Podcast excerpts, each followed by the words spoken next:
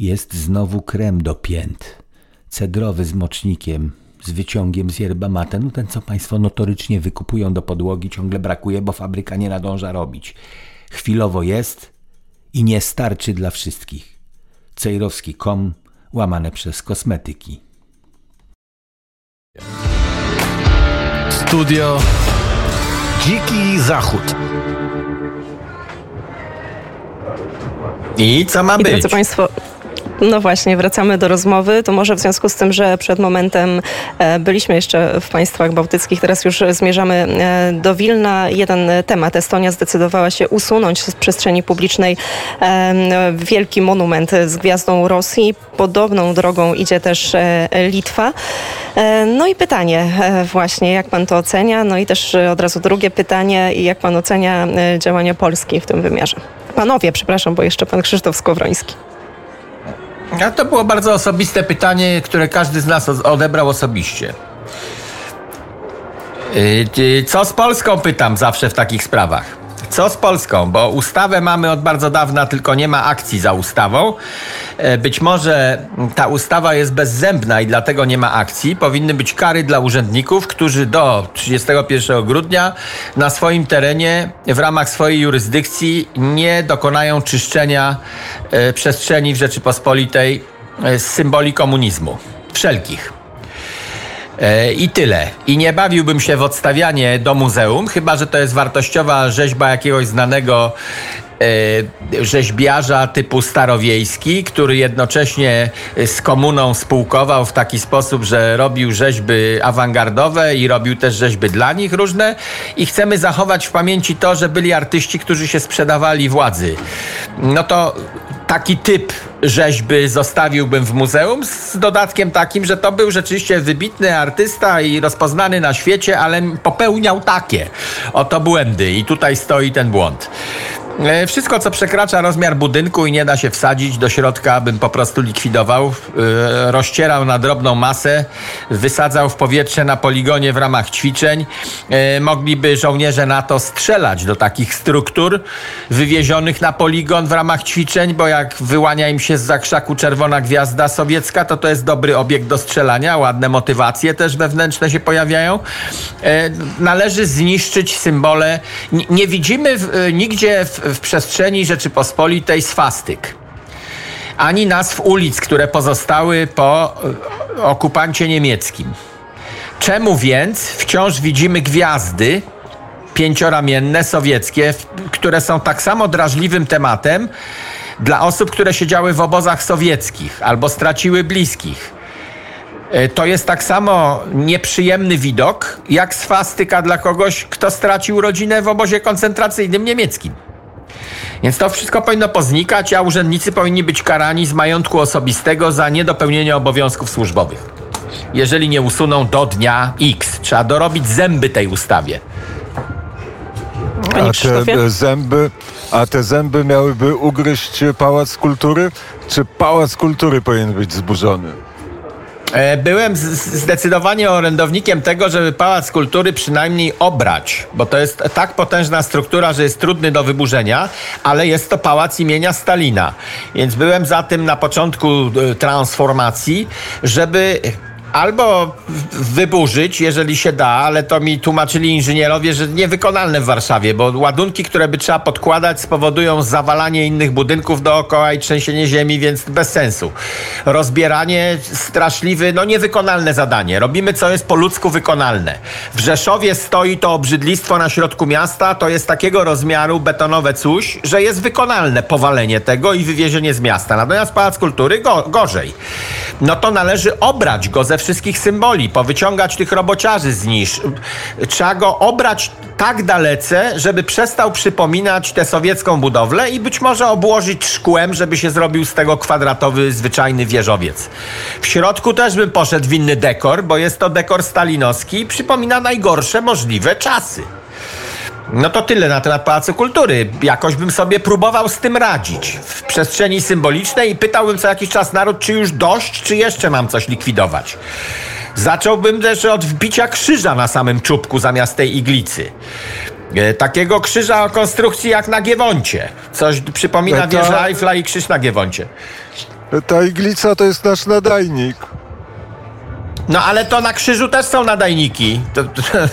To nadajniki se mogą zostać. Natomiast sama iglica ruska bym ją wyczyścił stamtąd.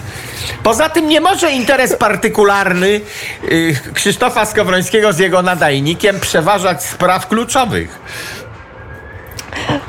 To ja jeszcze tylko, przepraszam, bardzo mnie to rozbawiło, ale tylko dodam, to w ramach ciekawostki.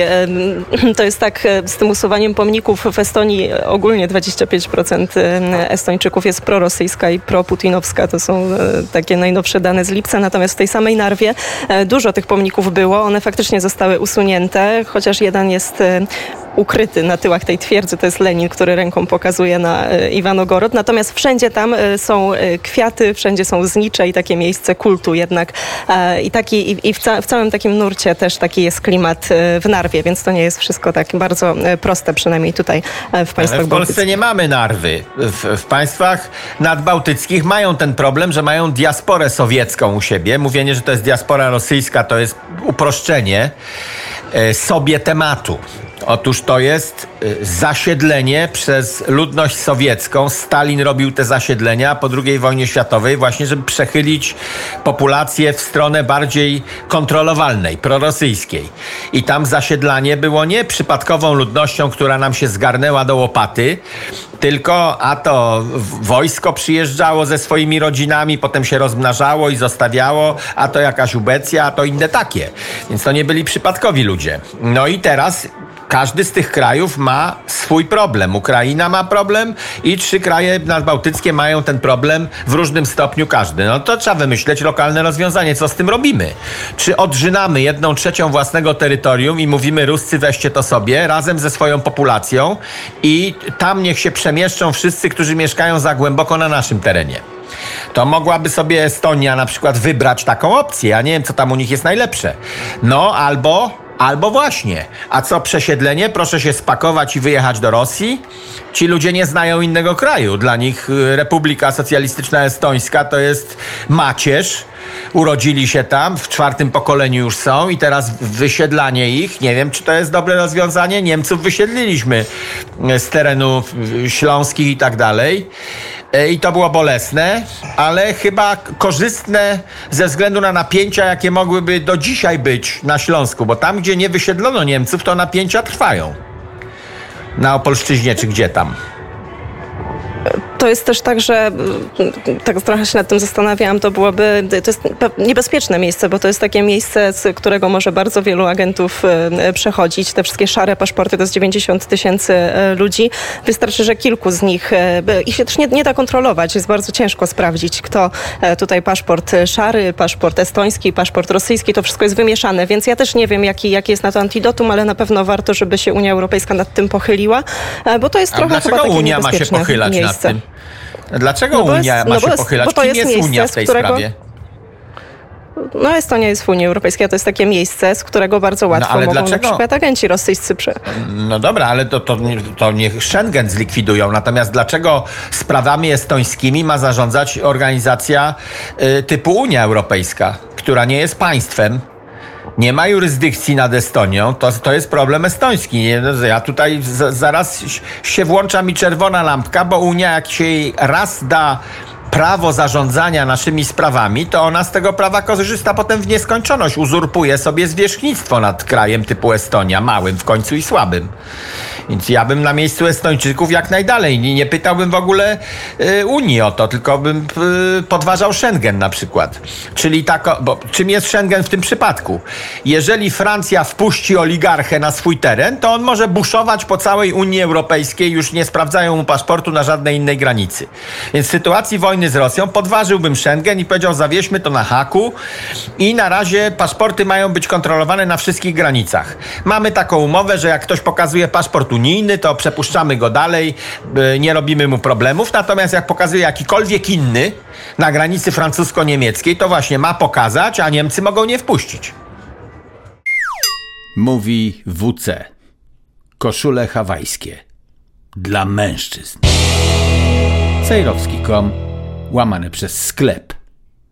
Dla mężczyzn i kobiet.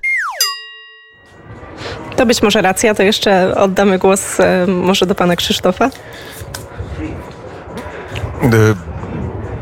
A propos pomników rosyjskich nie mam wiele do powiedzenia poza jednym. W Helsinkach jest pomnik Aleksandra II i pytałem się polityka, a Finowie są bardzo antyrosyjscy, więc pytałem się, dlaczego w centralnym miejscu Helsinek pod katedrą luterańską, czyli wyznania, które jest tu większościowe, dlaczego stoi pomnik cara? A on odpowiedział, bo to był dobry car, który zgodził się na autonomię Finów, który powołał pierwszy parlament i potem, kiedy Aleksander II umarł, nastał jego następca, kolejny car zmienił politykę wobec Finów i wtedy składano pod pomnikiem Aleksandra II kwiatki i Rosjanie nie mogli zabronić mieszkańcom Helsinek, żeby składać te kwiatki.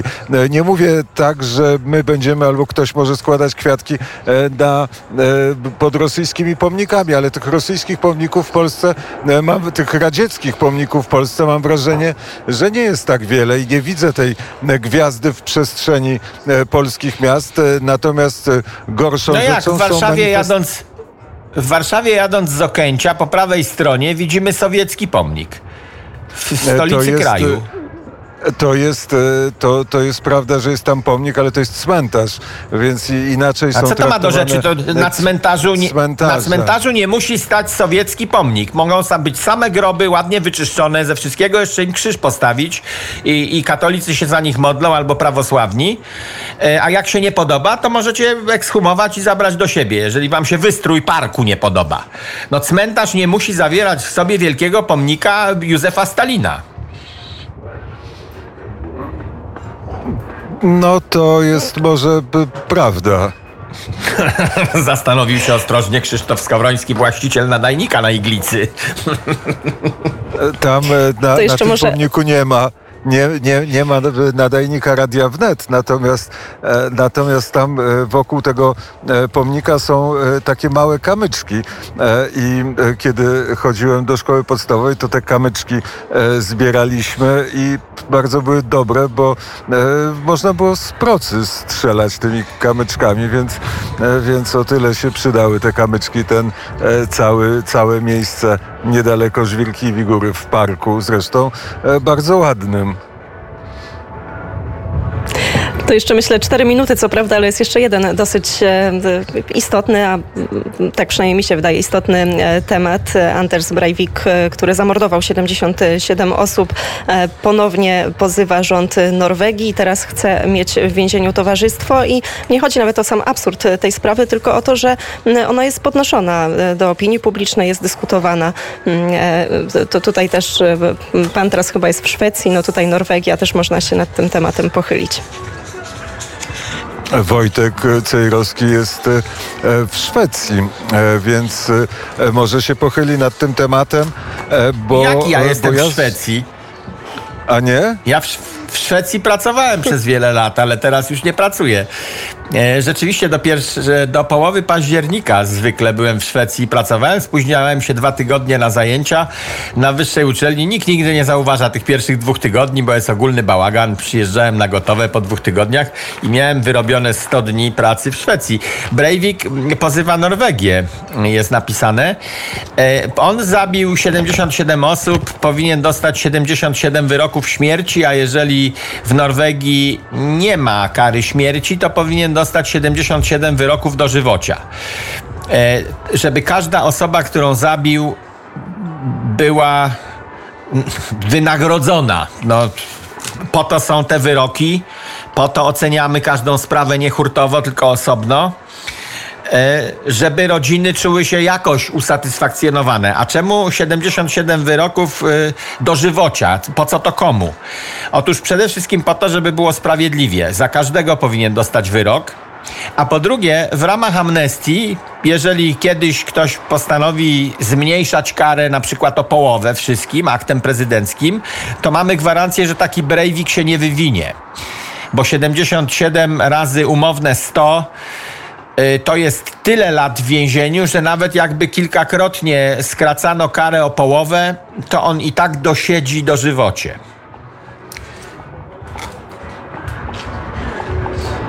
Panie Krzysztofie? Postawił Wojciech Cejrowski kropkę. Szczerze mówiąc, nie zajmowała mnie sprawa Breivika. Nie wiem, w jakiej celi on siedzi, nie wiem, czego się domaga. Na wyspie siedzi, ryby łowi. Ma bibliotekę, ma telewizor. Protestował przeciwko temu, że plastikowym widelcem musi jeść. Jest niebezpiecznym bandytą i w związku z tym nie dawali mu żelaznych, żeby się nie wywinął, żeby se kajdanek nie otworzył w czasie jakiegoś przewodu. Na wyspie se siedział eleganckiej, na której ty byś musiał wykupić hotel i nawet miał szczątkową łódkę, żeby mógł sobie na rybki popłynąć. I chyba nawet miał przez moment dostęp do internetu. Musiałabym sprawdzić jeszcze tą informację, ale to jest skrajnie niebezpieczny człowiek. Mógł szerzyć propagandę. Rząd Norwegii sądzi o to, że nie ma dostępu poprzez internet do swoich zwolenników, z którymi chciałby się kontaktować i traktuje to tak jak widzenia z rodziną najbliższą. No to chory umysłowo i sędzia powinien po prostu szuflę mu dać i powiedzieć: wracaj na tę wyspę, w ogóle nie będziemy cię nawet słuchać, wariacie. Tutaj zgoda. Mamy godzinę 19. Kończymy studio Dziki Zachód. Wszystkiego dobrego, Wojtku, wszystkiego dobrego, Jaśmino. Wszystkiego bardzo dobrego, dziękuję. Szefie. Bye! Studio Dziki Zachód.